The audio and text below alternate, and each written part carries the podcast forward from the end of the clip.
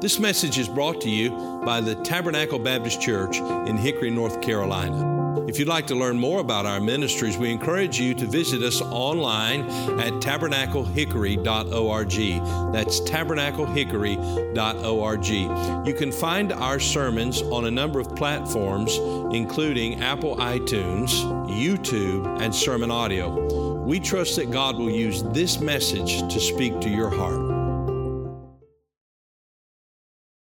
I'd like for you to go with me to the book of Acts in the New Testament, Acts chapter number one. Acts chapter number one, and we'll begin reading in verse number one. Acts chapter number one, and we'll begin reading in verse number one.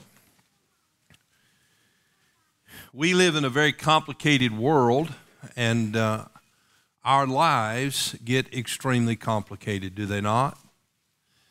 And uh, in the midst of the hustle and bustle and the complication uh, and the endless technology and uh, the numerous interruptions, don't you hearken back in your heart and desire to live in a simpler time and in a simpler day?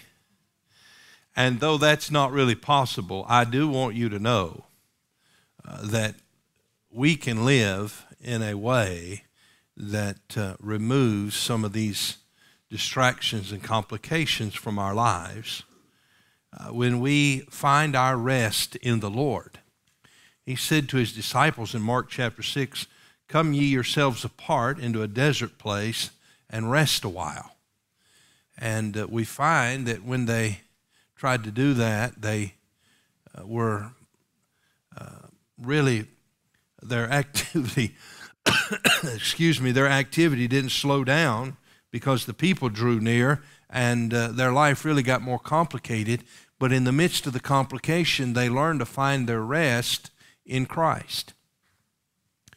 And as we enter into a new year and a new decade here in our church, I think it's important for us to revisit the basics of Christian living and uh, to get back to those basics because in this hustle and bustle and in all of this uh, frustration of our age, uh, we have a tendency to get sidetracked and, and, and we have a tendency to have our minds shaped after the thinking of the world. And I think it's important for us, uh, just as a church, to look here in the book of Acts and visit these passages for a few weeks as uh, we desire in our hearts and in our not only in our church but in our personal life and, and in our home life to get back to the basics. And that's the burden that the lord has placed on my heart uh, for our church at this time and in my own life just to get back to the basics. And and so as we as we think about that thought i want us to get back to the basics of the new testament church to get back to the basics of the New Testament church. And uh, we live in an age where people have so many ideas about what a church ought to be like, what a church ought to do, how a church ought to, for lack of a better way to say it, how it ought to feel, what kind of experience we should have, what kind of programs it should have, all kinds of thoughts about the church. And so I want us to go back to the beginning. And I want us uh, not to have a roundtable concerning our ideas about the church. I want us to hear from the author of the church and the founder of the church, the one who loved the church and the one who gave himself for the church. He's the one who commissions the church, and he's the one who keeps the church, and he's the one who's coming for the church. And so, really, if we want to know what the church ought to be doing and what the church ought to be like, there's only one place to find out uh, that from, and that is from uh, the one who established it. And we find it in Acts chapter 1. So I want to encourage you to look there with me, Acts chapter 1 and verse number 1. And we understand that the human instrument who penned the uh, book known as the Acts of the Apostles is Luke. And so Luke has addressed this, we see in verse number one, to a man named Theophilus, who is also the recipient of the gospel according to Luke. And so, as we read it, it's important for us to keep that in mind. We'll begin in verse 1. The former treatise have I made, O Theophilus, of all that Jesus began both to do and teach. That was the gospel record uh, according to Luke. And he he describes it as all that Jesus began both to do and to teach. I'm glad that what Jesus began in his earthly life to do and to teach, he continues to do and to teach today. Uh, though he is ascended into heaven, he is doing his work and teaching his truth through his church.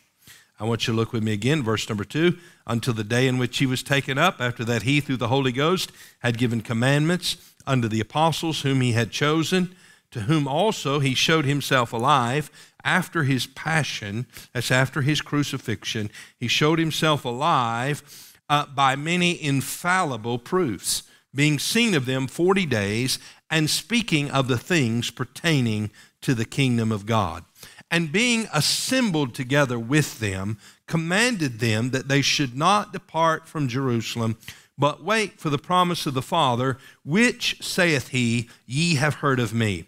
For John truly baptized with water, but ye shall be baptized with the Holy Ghost not many days hence. When they therefore were come together, they asked of him, saying, Lord, wilt thou at this time restore again the kingdom to Israel? And he said unto them, It is not for you to know the times or the seasons which the Father hath put in his own power. But ye shall receive power after that the Holy Ghost is come upon you, and ye shall be witnesses unto me both in Jerusalem and in all Judea and in Samaria and unto the uttermost part of the earth. And when he had spoken these things while they beheld, he was taken up, and a cloud received him out of their sight. And while they looked, steadfastly toward heaven as he went up. Behold, two men stood by them in white apparel, which also said, Ye men of Galilee, why stand ye gazing up into heaven? This same Jesus, which is taken up from you into heaven, shall so come in like manner as ye have seen him go into heaven. Then returned they unto Jerusalem from the mount called Olivet, which is from Jerusalem a Sabbath's day's journey. We see three things that are essential for us today, three basic elements, three fundamental truths that we as a church must embrace if we are to get back to the basics of Christian living, if we're to get back to the basics of the New Testament church. There are three things. I want to give them to you, and we're going to look at one of them this morning. First of all, the Lord's presence among us. That is something that we need to understand. The Lord's presence among us. Then, secondly, the Lord's power through us. The Lord's power through us. And then finally, the Lord's plan for us. The Lord's plan for us. I want us, because of sake of time this morning, to look at this first thought the Lord's presence among us. And I want you to see in verse number four speaking of the resurrected Savior. Uh, Luke is writing here. And he says, uh, well, backpedal with me, if you would, to verse number three. To whom also he showed himself alive after his passion by many infallible proofs. Uh, Luke begins his record of the early church by referring to his previous writing, as we have already seen in verse number one, and, and that is, of course, the gospel according to Luke. He, he refers back to that writing, and he refers also uh, to the absolute and indisputable certainty. The absolute and the indisputable certainty of the resurrection of Jesus Christ from the dead. Let me tell you, we serve a living Savior. That is a cardinal. That means that's a very important primary doctrine for us. We believe in the resurrection of the Lord Jesus Christ. And the Apostle Paul lists for us many of those convincing proofs in 1 Corinthians. The gospel records give us those convincing proofs. And by the way, no man in that age was able uh, to uh, refute any of those infallible proofs. And no man since has been able to provide any evidence to the contrary. Friend, we serve a risen Savior. Muhammad did not come out of the grave. Uh, Buddha, any founder of any religion, uh, listen, there's only one, that's Jesus, who went to the cross and died for us, and who went to the grave, buried, and on the third day came out of that grave victorious over death and hell. That's Jesus. He's the only one. He is the risen Savior. He is the one who is alive forevermore. And so we see the importance and significance of this because if he's not a risen Savior, how can he possibly be present among us? And that is the point that Luke wants to make here in verse number four. The Bible says, and being assembled together. Now, don't miss this, please, with them. If you underline things in your Bible, that's a great phrase to underline. With them. Jesus Christ, the risen Savior, when his disciples came together, he was with them. And as we're examining this first thought, we're examining this the Lord's presence among us. The Lord is with us. Now, he showed himself alive, as we've mentioned, by many infallible proofs. That means they're irrefutable. You cannot dispute them, you cannot prove them contrary. Uh, these are the proofs of his resurrection. Not only did he show himself alive, but he spoke to them. He spoke to them. Uh, notice again in verse uh, number uh, 3, it says, He showed himself alive after his passion by many infallible proofs, being seen of them 40 days, and speaking of the things pertaining to the kingdom of God. What did he do? He showed himself alive. They saw him, and then he spoke to them, and he spoke to them concerning the kingdom of God. You know, we find that the Lord is present as he was with his disciples here before his ascension, the Lord is present with his people today. Today, we have assembled as God's people on the Lord's day. And just as he was with them in Acts chapter 1 and verse number 4, may we understand the significance that he is with us. As we assemble in this congregation, in this auditorium, on this day, in this very moment, as we are here together, please do not lose the significance of this statement Jesus Christ, the Son of God, is with us. He's with us. You say, How do you know it, Pastor? Because He said so. Because He said so. Matthew chapter 28 and verse number 20. And lo, I am with you always, even unto the end of the world. Hebrews chapter 13 and verse number 5. He promised never to leave us nor to forsake us. Do you know what that means? That means that the Lord is with his people. Yes, He's with you throughout the week. Yes, He's with you every day. Yes, He's with you everywhere you go. But let me say this to you there is something wonderful about the assembly of God's people, and there's something glorious about the presence of Jesus Christ in the midst of His church. My wife and I were discussing some things this morning and the sickness, and she was telling me this one has said they're sick and they won't be there, and uh, some of our staff is sick and, and are not able to be here. And I began to think, well, who's going to be here today? That's what a pastor does. And then the Lord said to me, Don't you remember what you're preaching? I certainly want everybody to be here because I believe you can get help. I believe you can get encouragement. I believe you can get instruction. I don't believe that you can neglect the church and be a strong Christian. I don't believe it. I don't believe you can be right with God and wrong with the church. I, I just don't believe that. You say, Where'd you get that? That's your opinion? Oh, no, no. That is the teaching of the Bible. The church is the central part of our lives here on earth. And so, friend, may God help us to be faithful to His church. But the most important thing is not who is here, humanly speaking. The most important thing for you and I to know is that He is here. And He is here every Sunday morning. And He is here every Sunday night. And He is here every Wednesday. And He is here every Saturday when we visit. He is here for every uh, activity and every class in the Christian school and every chapel service and every sporting event.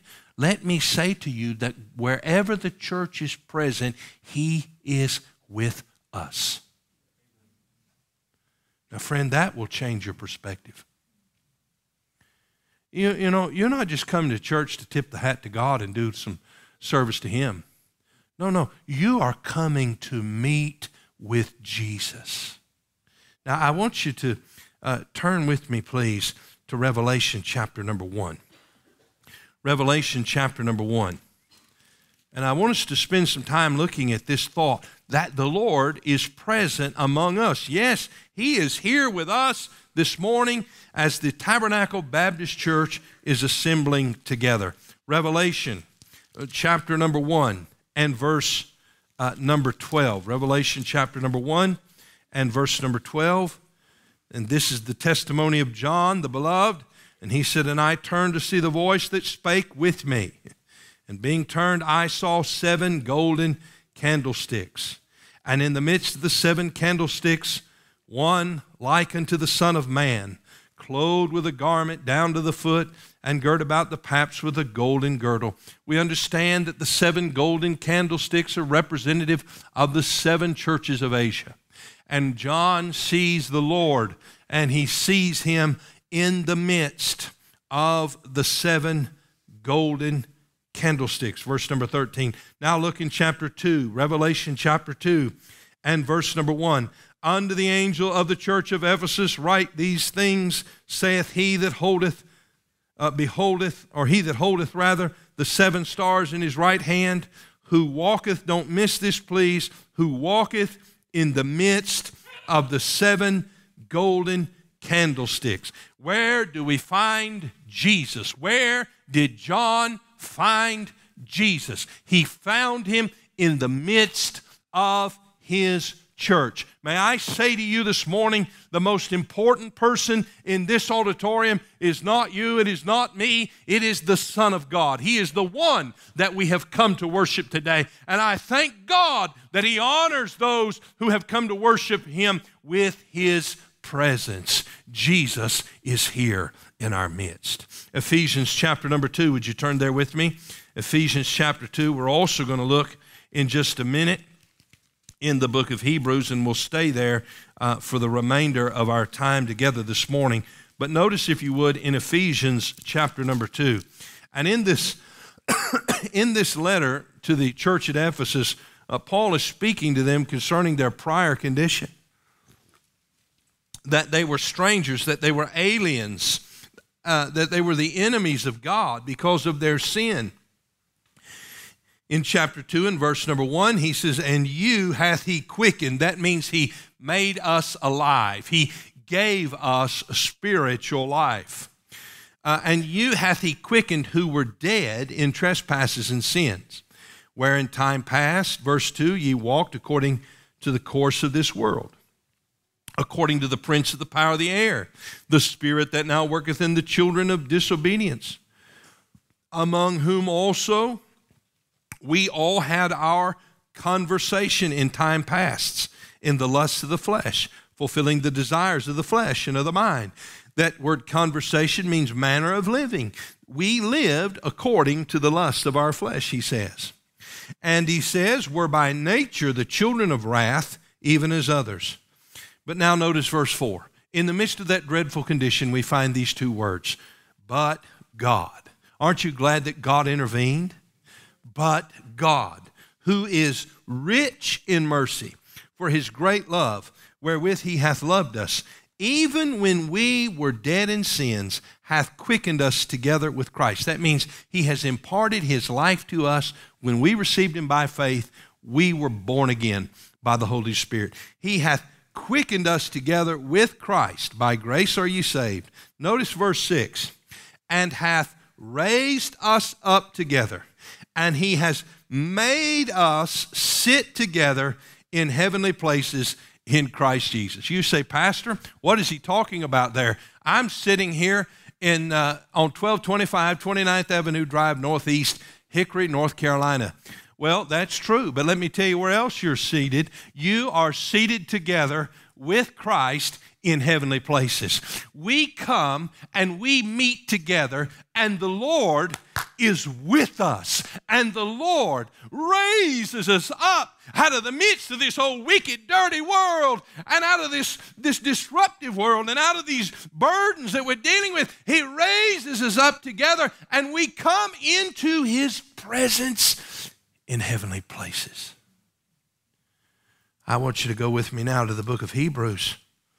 Hebrews chapter number 2 and verse number 10, because we find here an example of this. Hebrews chapter number 2 and verse number 10. We're talking about the Lord's presence among us. Hebrews chapter 2 and verse number 10. The Bible says, well, let's look at verse 9. But we see, what's the next word, church? So, who are we talking about? We're talking about, but we see Jesus, who was made a little lower than the angels for the suffering of death, crowned with glory and honor, that he, by the grace of God, should taste death for every man. For it became him for whom are all things, and by whom are all things, in bringing many sons into glory to make the captain of their salvation perfect through sufferings. For both he that sanctifieth and they who are sanctified are all of one, for which cause he is not ashamed to call them, what's the next word? Brethren, saying, I will declare thy name unto my brethren in the midst of the church. Will I sing praise unto thee? And again, I will put my trust in him. And again, behold, I and the children which God hath given me. Do you see what we find here in these verses? We find that Jesus is in our midst and that Jesus is proclaiming his name and that Jesus is singing praises among his church. He sings with us. Oh, as we sang, I just want to thank you, Lord. I want to tell you, he was rejoicing in that song. As we sang, when we all get to heaven, let me tell you, he was singing with us. You say, well, we had a song leader up here. Yes, we did. But let me tell you who was leading us in our praise. It wasn't a man, it was Jesus. He is in the midst of his church. Now, there's some truths, I just want to give them to you quickly, that we find in Hebrews chapter 2 and verse number 10 as we consider this thought that the Lord's presence is among us.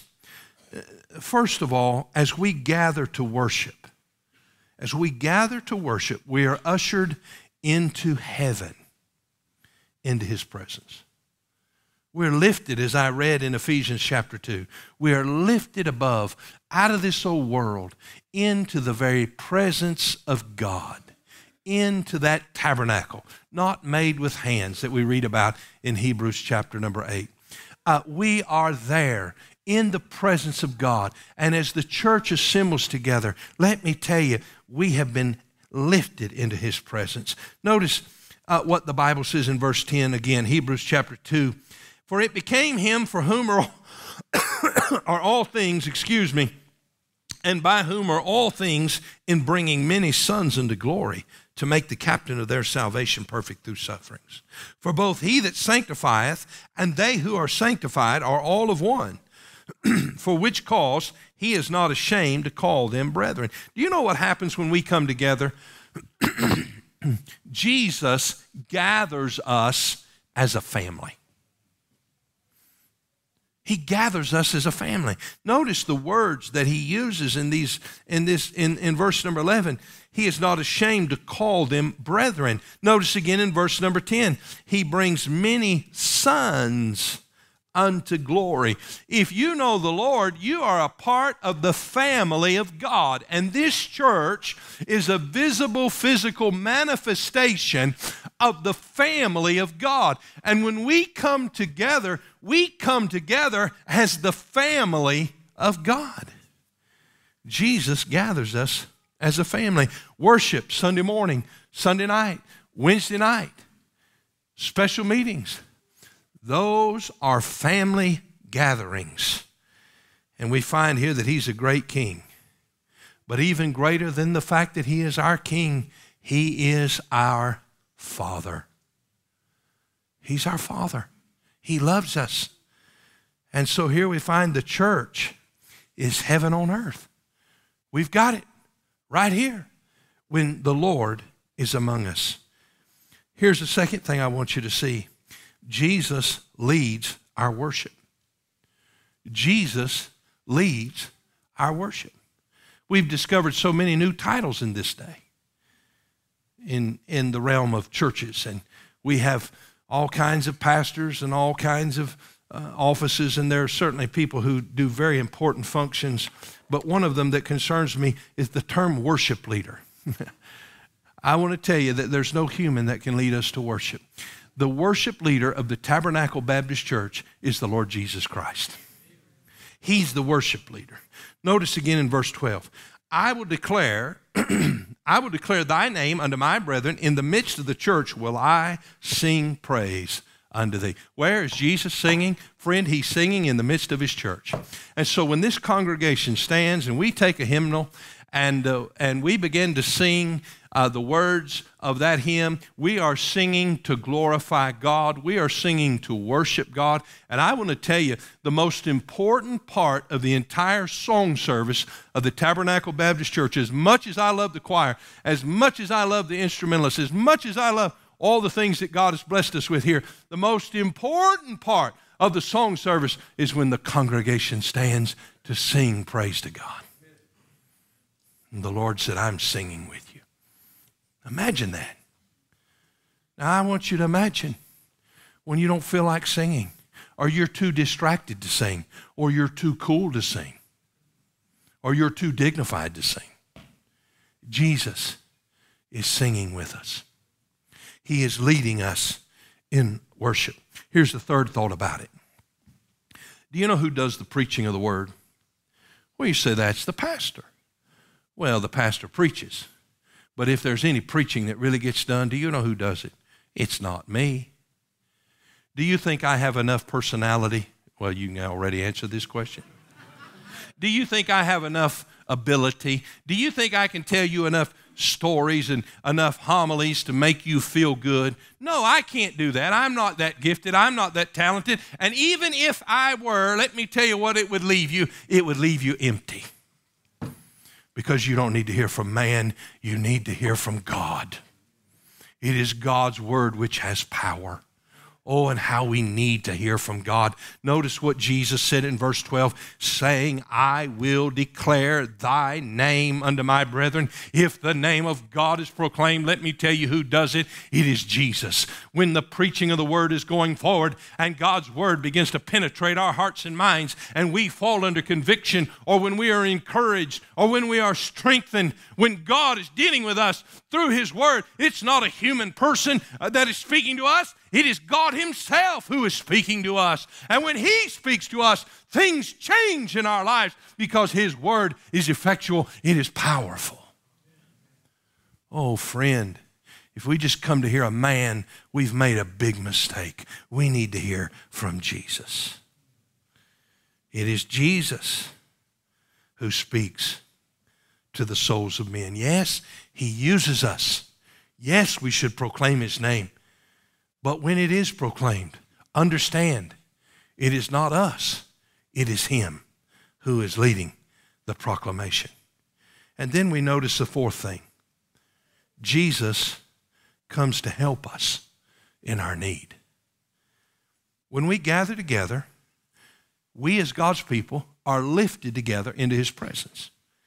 Jesus is leading us in worship, and Jesus is proclaiming his name. He is doing the preaching, and as a result of that, in verses 17 and 18, Jesus comes to help us in our need. Go back with me now, Hebrews chapter 2.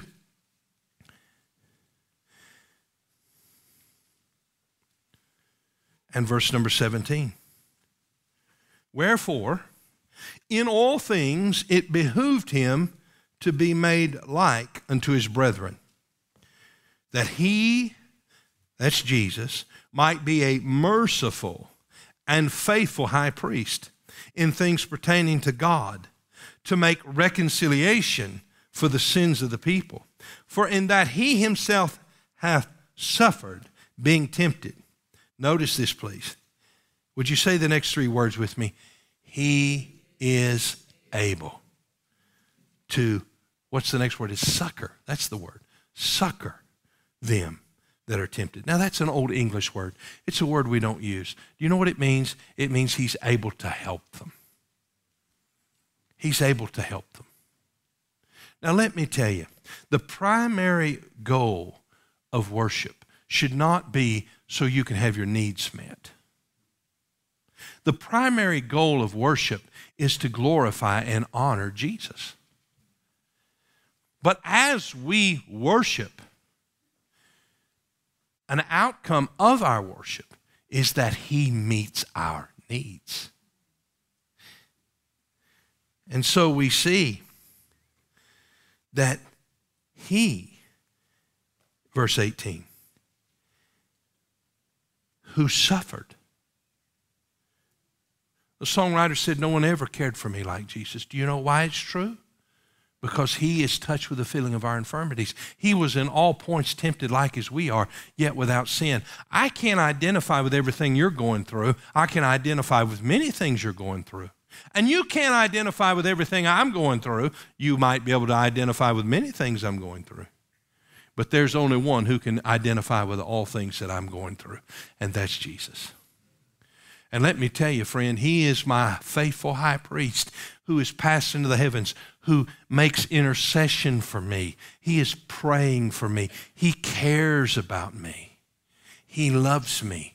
He knows how I feel. He is a man of sorrows and acquainted with my grief, and therefore he is uniquely able not only to sympathize with me, but to help me in my time of trouble. I cannot tell you how many times I've seen people who have a hard time, maybe with their marriage, maybe with their children, maybe with their job, maybe with a relationship inside the church.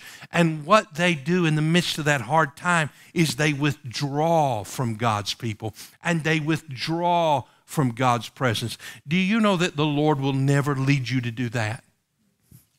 Let me tell you who will lead you to do that the devil himself.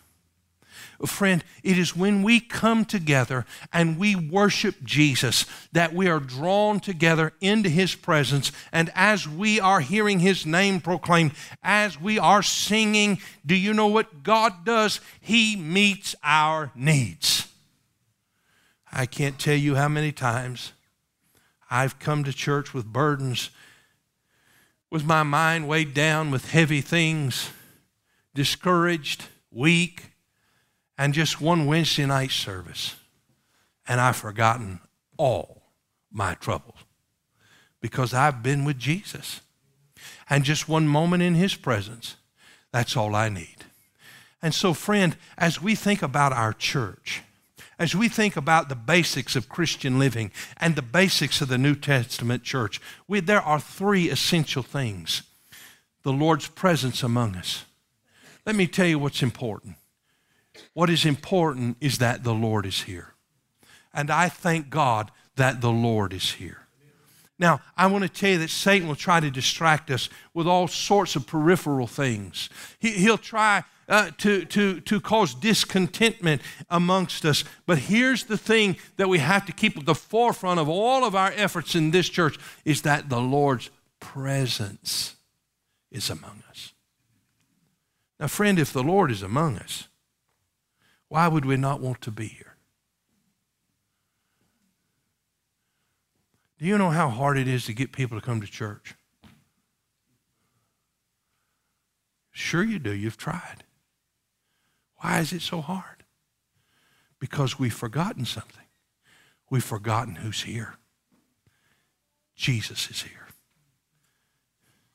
I don't want to miss Jesus in 2020, do you? I don't, I don't want to miss Jesus in 2020. And Jesus has said every time Tabernacle Baptist Church meets, I am in the midst. I want to be here, don't you?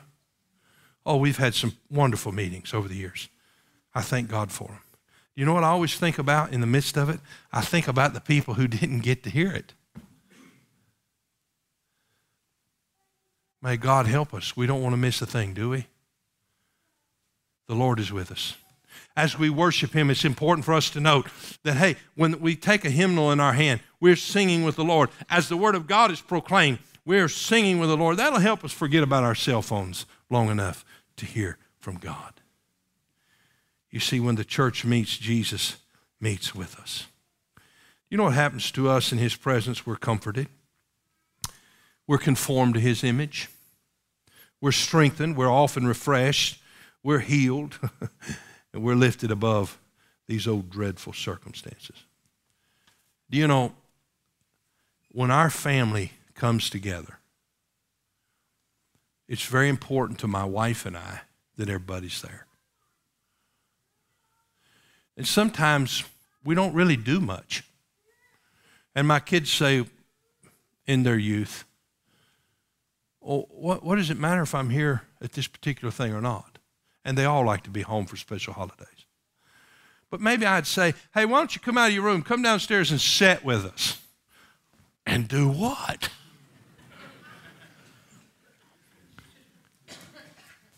maybe we'll just talk. About what? Look, we just want to be together. You say, well, you know, you might get on your phone. Okay, that you might, but look, we're all together at least. We might all be on our phone, but we're all together, right? There's just something about being together that you don't fully appreciate until everybody's not. And when everybody's not, it's not quite the same. This is a family. We gather. And when we're all here, it's a glorious thing. But when we're all not, it's just not the same. So as we go into 2020, let's resolve to be faithful. Now, I know there are people who can't drive at night. I get that. I understand that. But there are many of us who have no excuse. We've just let other things become more important. And we have forgotten that when we come together, we come to meet with Jesus. If we have the Lord's presence, we have all we need. If we don't have the Lord's presence, we have nothing.